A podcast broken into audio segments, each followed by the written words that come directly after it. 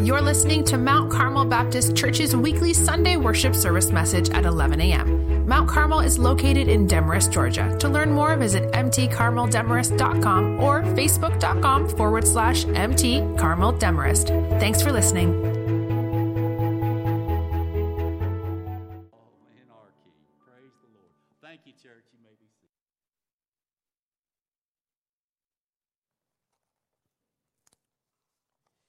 Take your Bibles, I'd like for you to find three places this morning. If you can turn to Luke chapter 12, verse 40. We're just going to look at one verse there.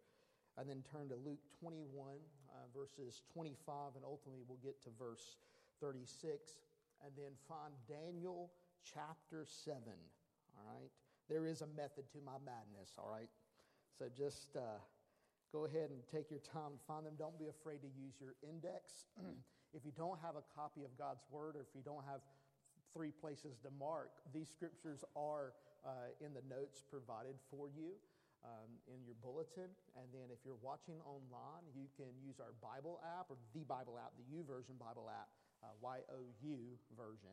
And you can go to the More tab, tap events, find Mount Carmel Baptist Church, click on today's sermon title, Advent, and then all the scriptures should be there for your reference as well. We want to make sure you have an open Bible and make sure that I'm preaching God's word to you. All right?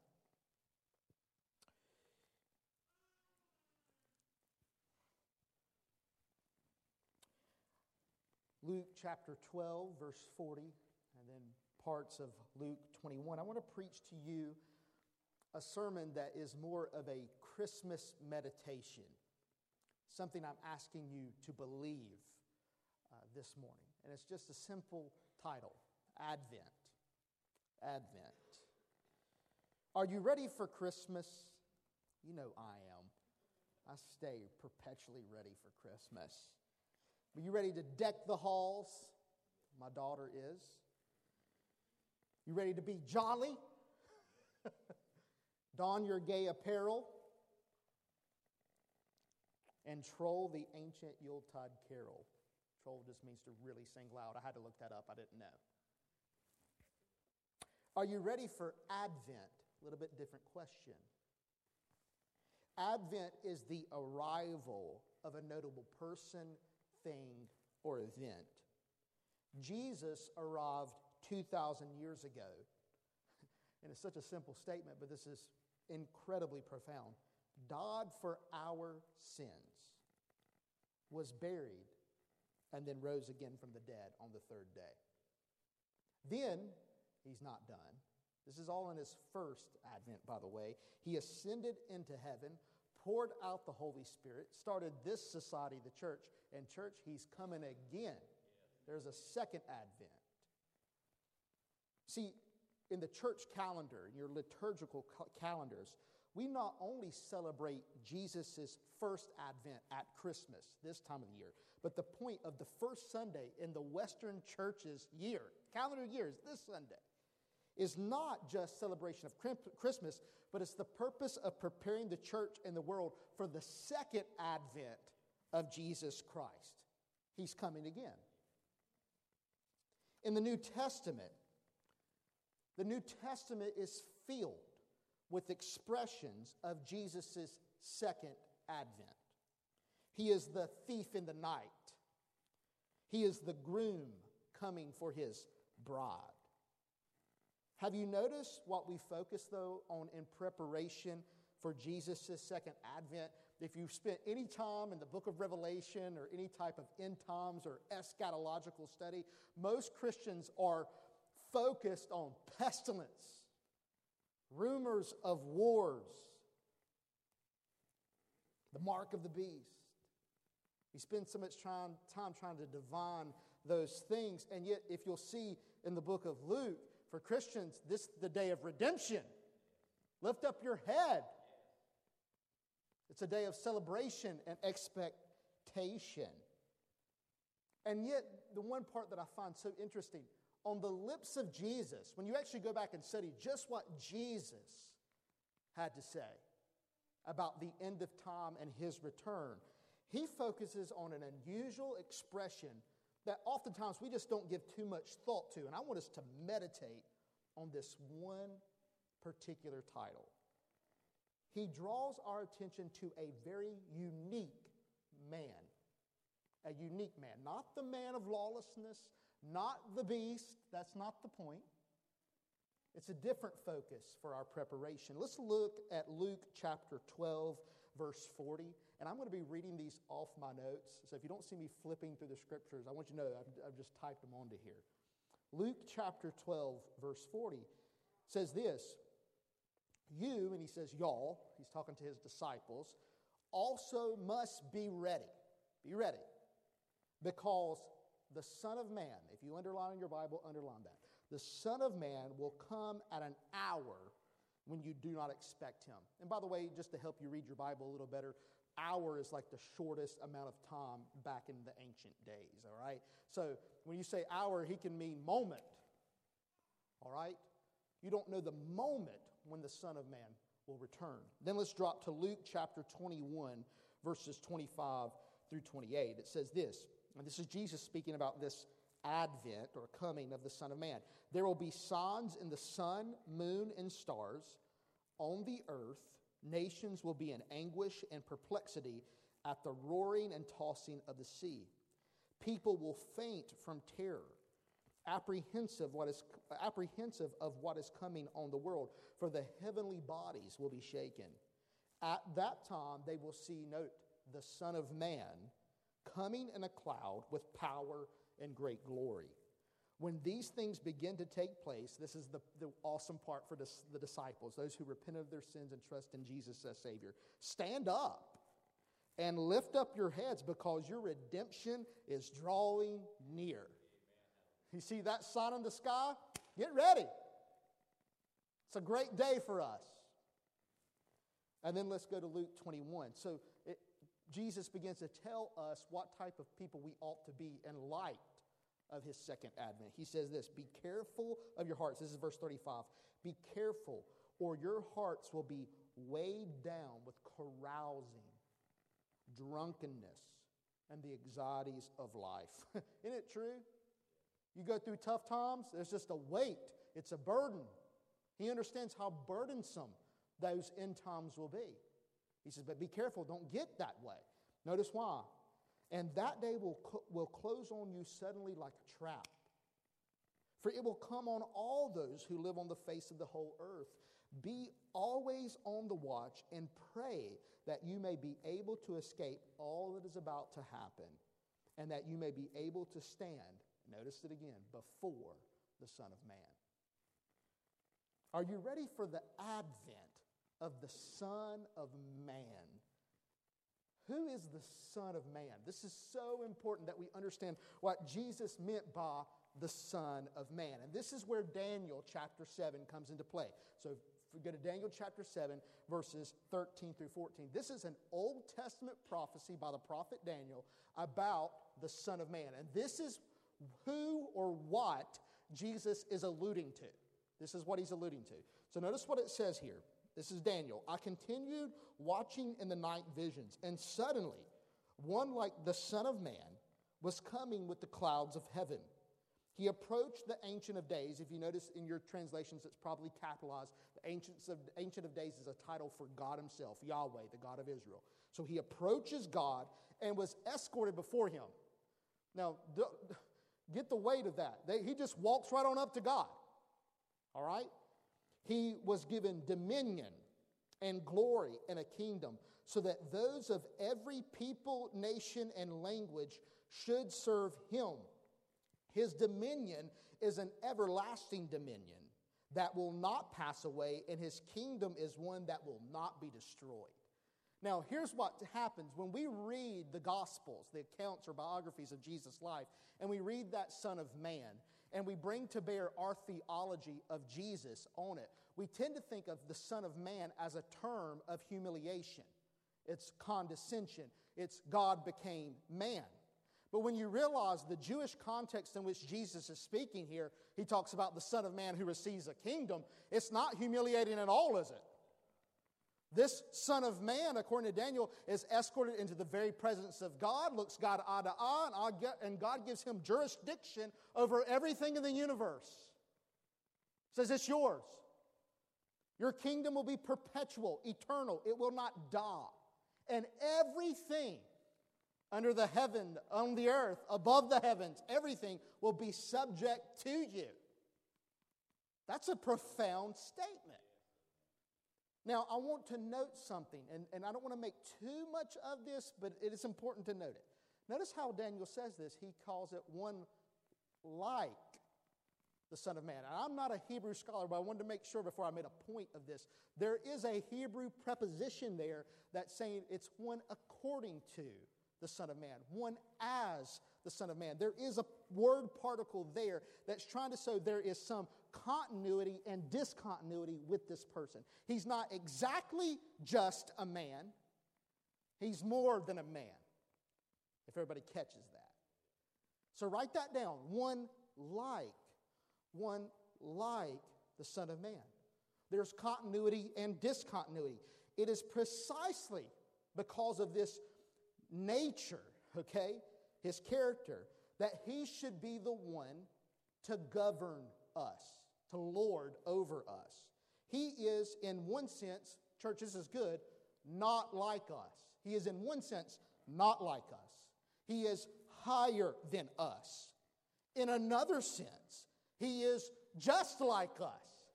He is acquainted with us. He feels as we feel. He suffers as we suffer.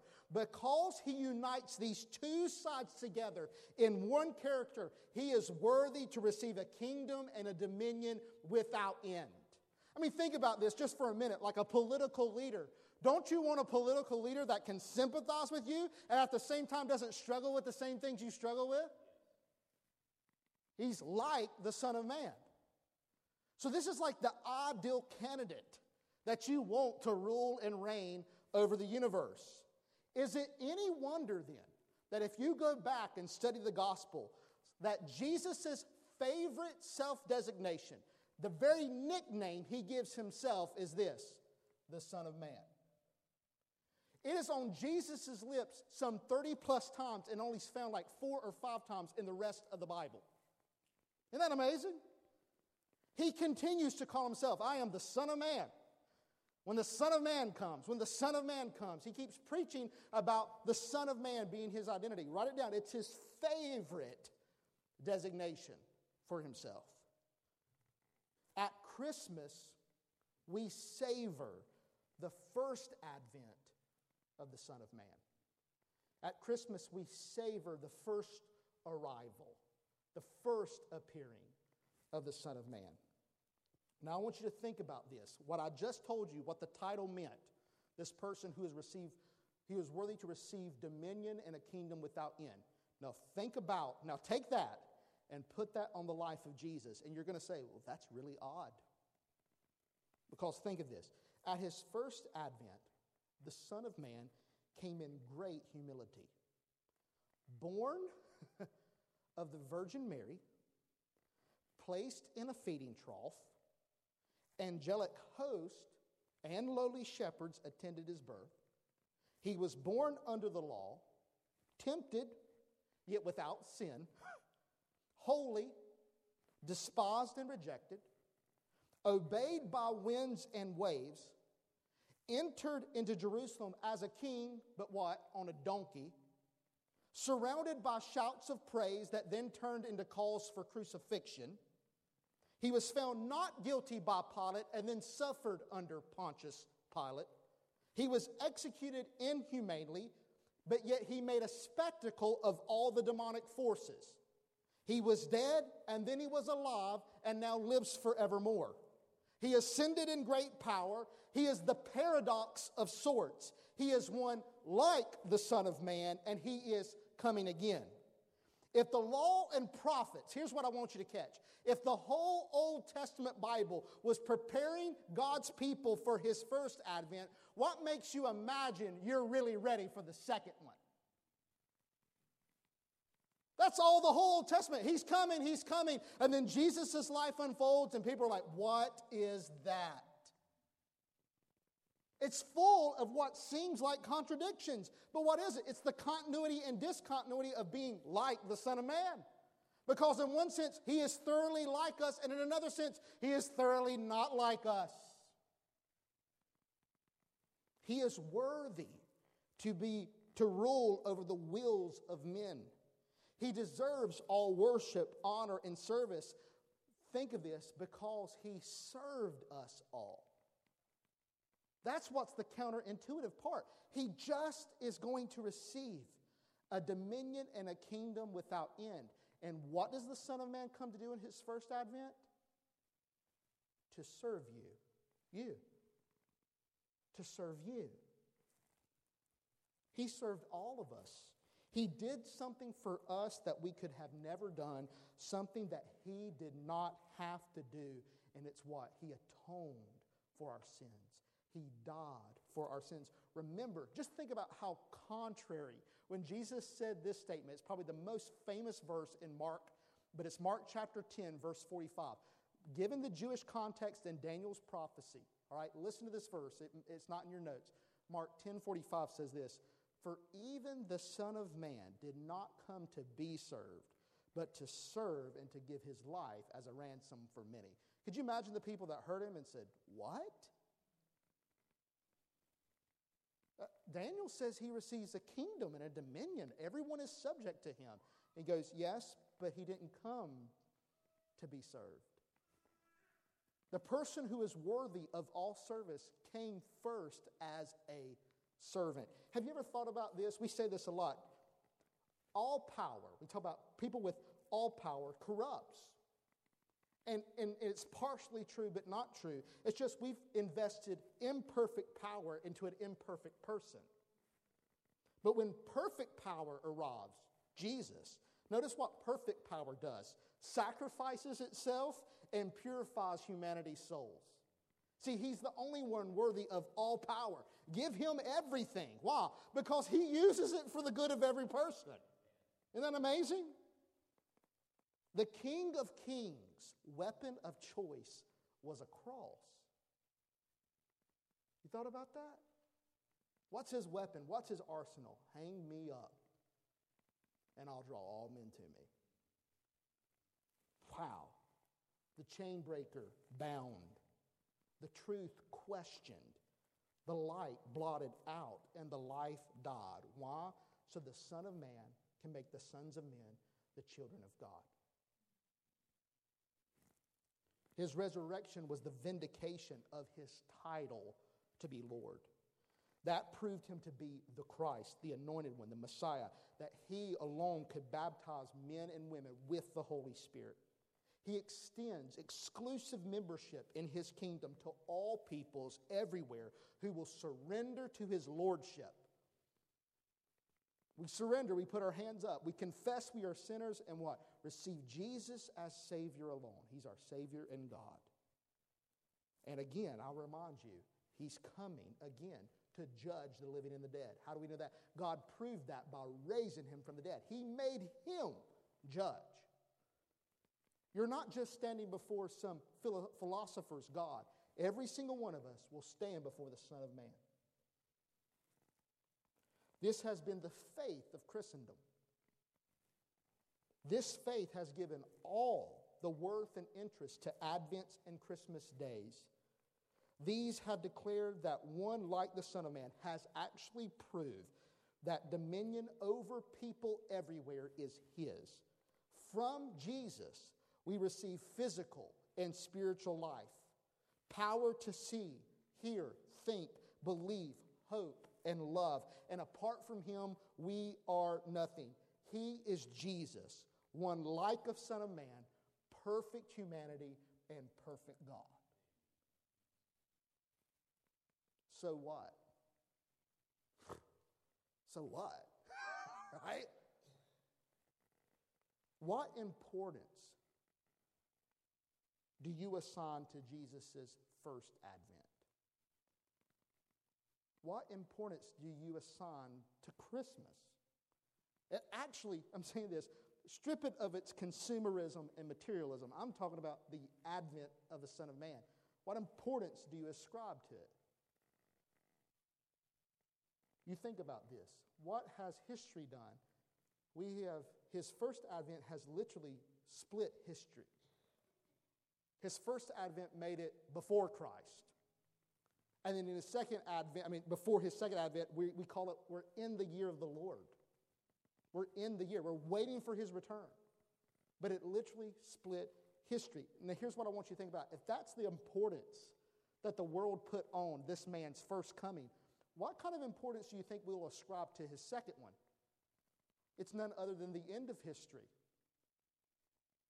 When we get to the end of time, we'll look at his second advent and say there was before Christ in a sinful, fallen estate, and there was the time when Christ came and made all things new. Can you imagine that? Imagine that BC and AD when he comes again. So, what sort of people should we be in light of this man who splits history and ends history? Right? Well, the end of time holds for us one of two things. This is what the Bible teaches. And it sounds, again, so simplistic, but it's either one of two things. If you are in Christ, his second advent is a day of redemption. It's the restoration of our bodies and where all things are made new. No more pain, no more suffering, no more sorrow. That's what holds for you. And so lift up your head. No reason to be discouraged, or what, does Jesus say? Or weighed down. Wow, the world's passing away right? And the Son of Man, he's coming. But if you're not in Christ, if you haven't repented of your sins and trusted and rested in Christ alone for salvation, redemption, then I need you to understand your, his second advent is the judgment of the living and the dead. You will stand before Jesus in his full wrath and righteous anger. And so Jesus addresses, think about the practical application. He addresses the conscientiousness of every individual. Be watchful. Be careful, right? You are told, he tells you, he's not hiding anything. Be ready. Because you don't know when the Son of Man comes. And again, if you think we can figure it out, they didn't understand when he came the first time, he, you're not going to understand when he comes the second time. You're not. So his only emphasis to you is just, you got to be ready, like today is your last day and you would stand before God and give a, an account of your life by the close of this sermon. That's what you got to be ready to do. Again, if people could not grasp his first advent, what makes you think you know the time and place of either his return or your death? We don't. Here's how I want to test you, okay? Here's the little test you can apply to yourself whether or not you're ready for Christmas and ready for the second advent of the Son of Man. And it's real simple. Ready? Write it down. Are you sober minded or disillusioned? It's a telltale sign. Are you sober minded or disillusioned? When you look at the things of the world, does it weigh you down? Because, and this is a hard part, I'm not saying it's easy, but if your mind is fixed on the return of the Lord, it puts everything else into perspective. In some ways, you look at the chaotic, just mess in the world and you go, it's going according to plan. Isn't that weird? It's supposed to get worse. It looks like it. The Christian should be, in some sense, relieved. We've been told, we've been warned, right? So we're just ready. And so it actually inspires us to be sober minded, not disillusioned, not defeated, not discouraged. Why? Because for us, it can only get better. You see how that works? It changes our attitude, it changes our perspective on life. And church, think about it right now. If you have a different attitude about what's going on in the world right now, you will stand out like a light in a very dark place. If you actually believe that you have a living hope, you expect something good to come from all this, You've got to be a Christian.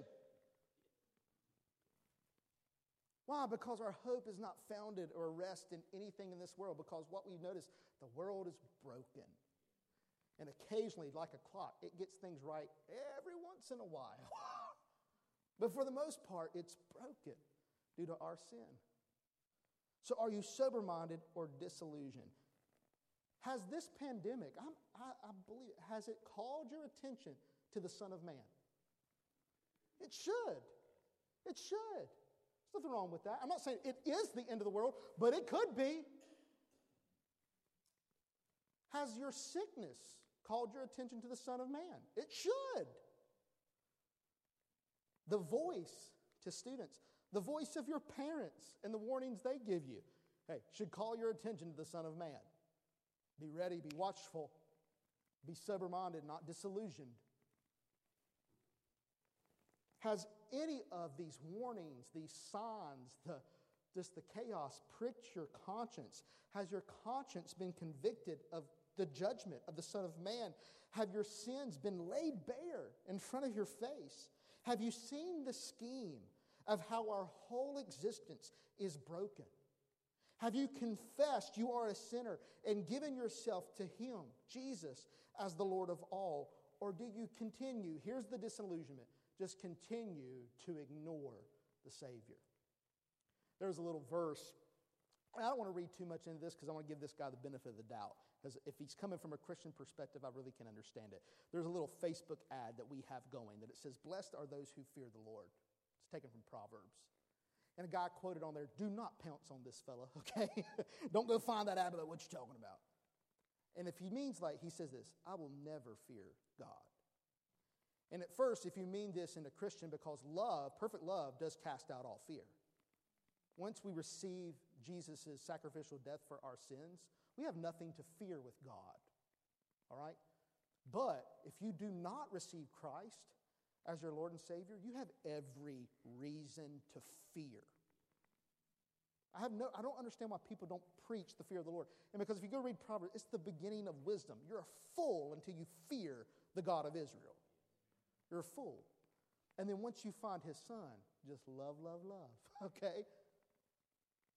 But I find it so amazing. Like, what, a, what an interesting statement that things around you in the world can be falling apart. And you can, if he means it this way, you can raise your fist to the God of heaven and go, I'm not scared of you.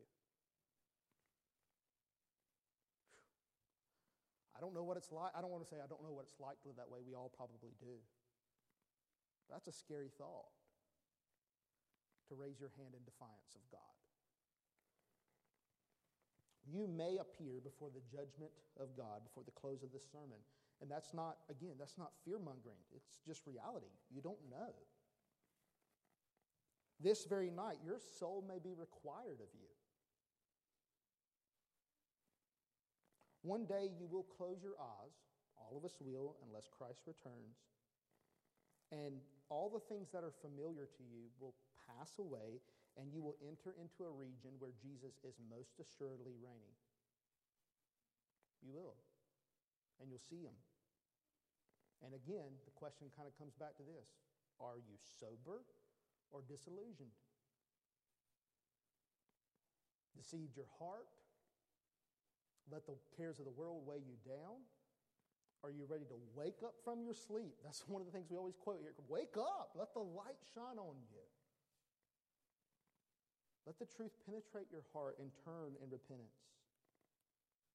Have the duties of life thrust themselves in your way? I mean, how it's so true, isn't it? I saw this the other week.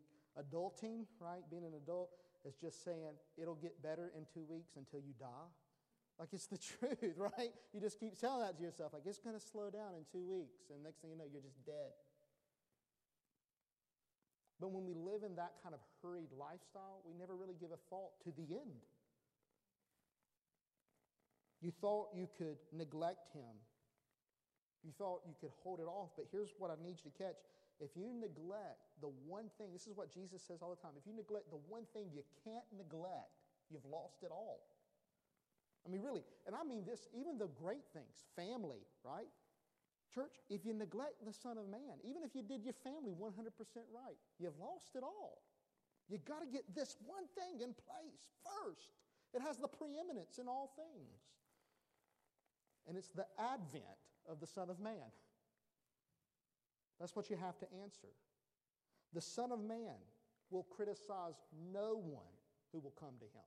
No one doesn't care about your past, doesn't care about your background. He just bids you to come. Come to him and receive him. All of you are invited to him. Say this I assuredly, I know I'm one of the wicked. My conscience tells me that. And I can see no way out of my wickedness unless someone has come into the world to deliver me from it. Unless someone will enable me to be a partaker of his righteousness. I hear that such a one has come, and I want him. I leave myself in his hands. I want to have that life of the Son of Man who did not spare himself, but gave himself for me. This I know that I want, and this, therefore, I seek. Is the Son of Man what you want? He's the desire of our hearts. The Son of Man has come. The Son of Man is calling you to repentance and faith in Him. And most assuredly, the Son of Man is coming again. Are you ready? I'm going to ask every head bowed and every eye closed. I want to do two things.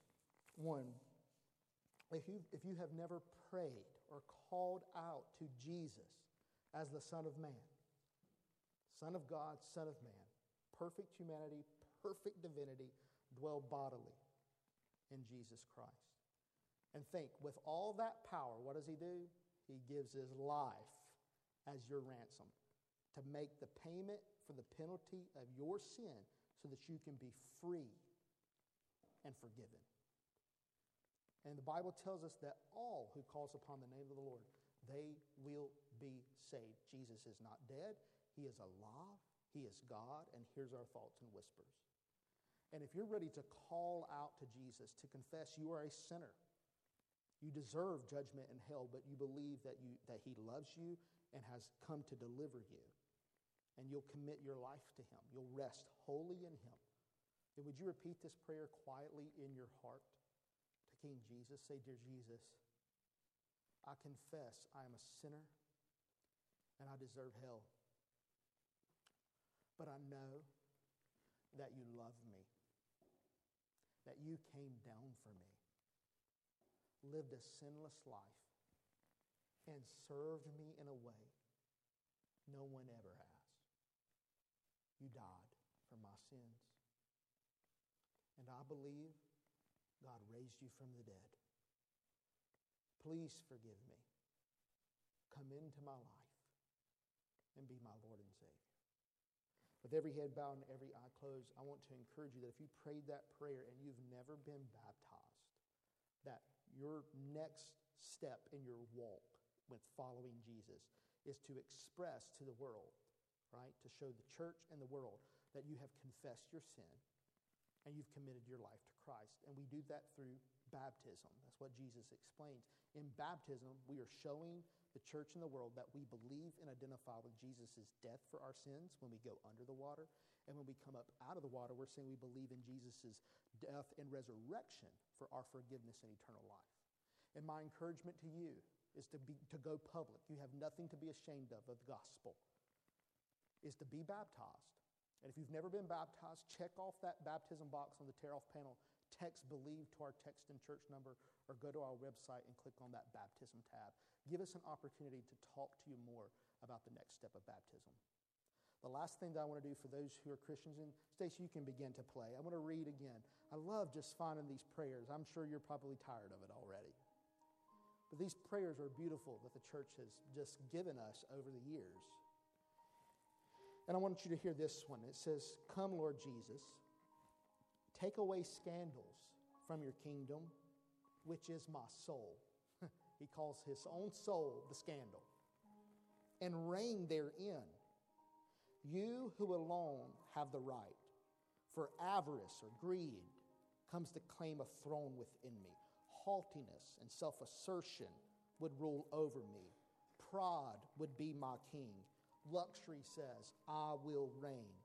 Ambition, detraction, envy, and anger struggle within me for mastery.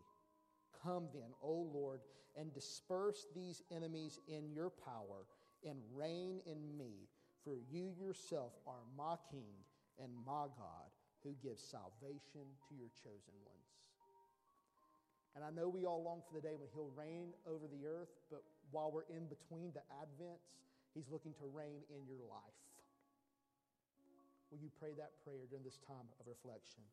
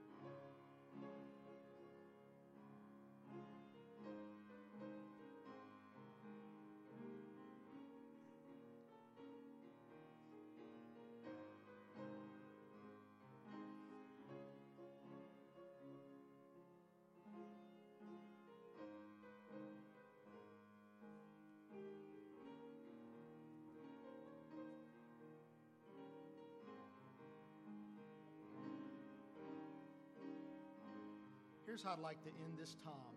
We're going to stand and sing just the chorus of that song, Stacy. I think that'd be a wonderful way to end the sermon, and then after that, we'll dive into our business meeting. Let's stand and sing this song.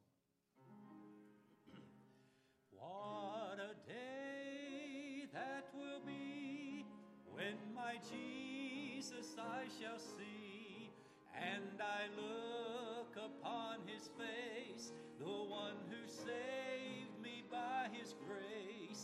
When he takes me by the hand and leads us through that promised land. What a day, glorious day that will be. Amen. Amen. All right, you can be seated. I have just a couple of quick announcements, but we'll go ahead and here's what I want to do. We'll call ourselves into business, and somebody might have to go and get poor uh, Brother Randy and Andrew Leviner outside uh, because I think they've got all the ballots. so uh, if they want to get them, they've been uh, church budget vote could drive in and do that, and that's the reason why they've got all those. So I'll bring them in, and, and they can start passing those out. While they're doing that, uh, let me just give you a couple of uh, brief announcements, and then we'll be we'll do our business and be dismissed. All right. Uh, first of all, please RSVP for church. You can text RSVP to our text in church number. Also, on the back of that tear off panel, there's a section where you can check off uh, the Sundays in advance. Uh, you can drop it in the Dropbox, and then I would be delighted uh, to just enter that manually for you. If you give me an email address, you actually get confirmation uh, that you've uh, that you've um, that you've RSVP'd. Brother Andrew and Randy, yeah, you can go ahead and, and pass those out. and then also. Uh, let me make sure I'm, I'm got to do it in order. Don't forget to join uh, us at 6 o'clock tonight. Remember, it's three things. You're, we're going to do communion together, all right? It's the fifth Sunday of November. Uh, we're going to do our candlelight service uh, to honor uh, the, our, our Lottie Moon International Missions offering to kick that off.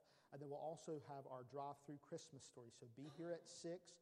Don't forget that if you come um, any other night of the week, try to to drive through the Christmas story, text lights to our text in church number. You'll see some signs for that, and it'll make sure to give you the radio so you can hear the Christmas story and music narration as you drive around, all right? And then, um, we're good? You need any? Yeah, we got a couple pins or something? And then the last thing I wanted to mention to you uh, before we take this vote um, is you should see sometime today, all right? when I schedule it to go out.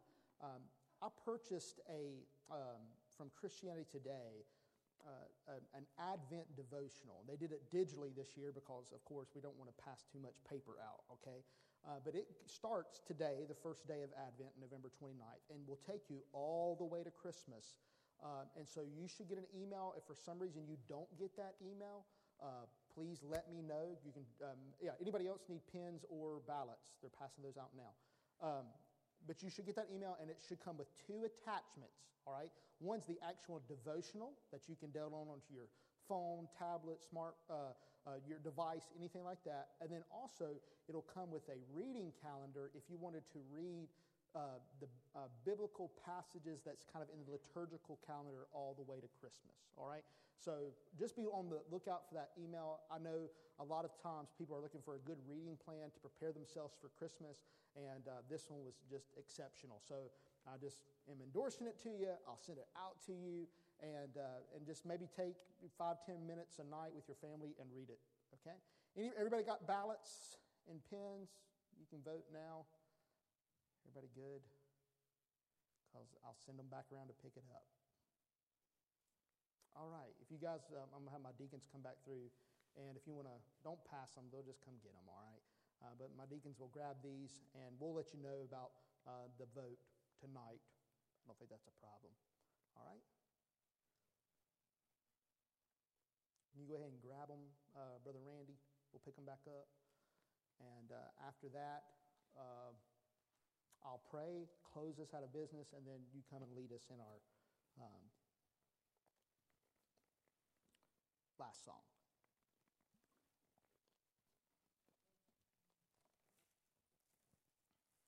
And for those who are visiting, thank you for being patient with us. We don't do this every Sunday. We just okay.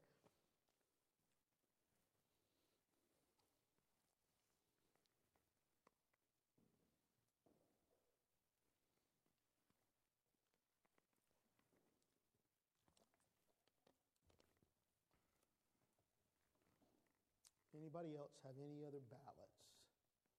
Some over here in this corner, Brother Richie.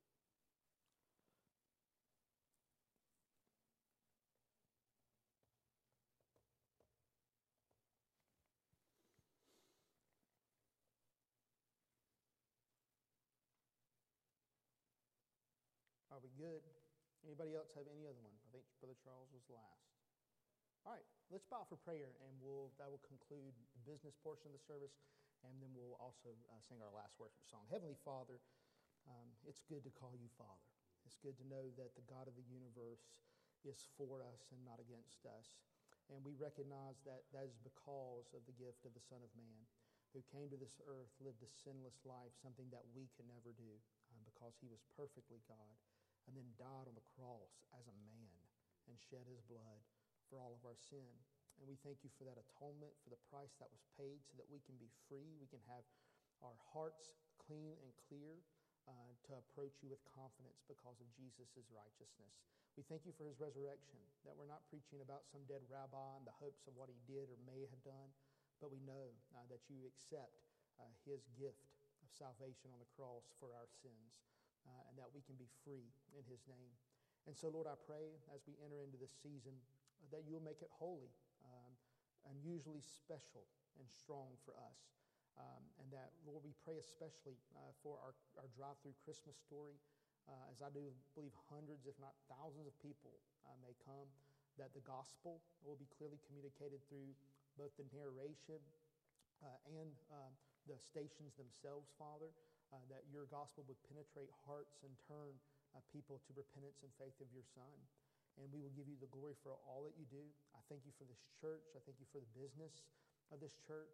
And uh, we pray that your, your will will continue to be accomplished uh, in this family. We thank you so much for Jesus and his work on the cross that we can even talk to you now. And we thank you for the Holy Spirit here comforting and guiding us. We pray this in Jesus' strong name. And all God's people say, Amen. Brother.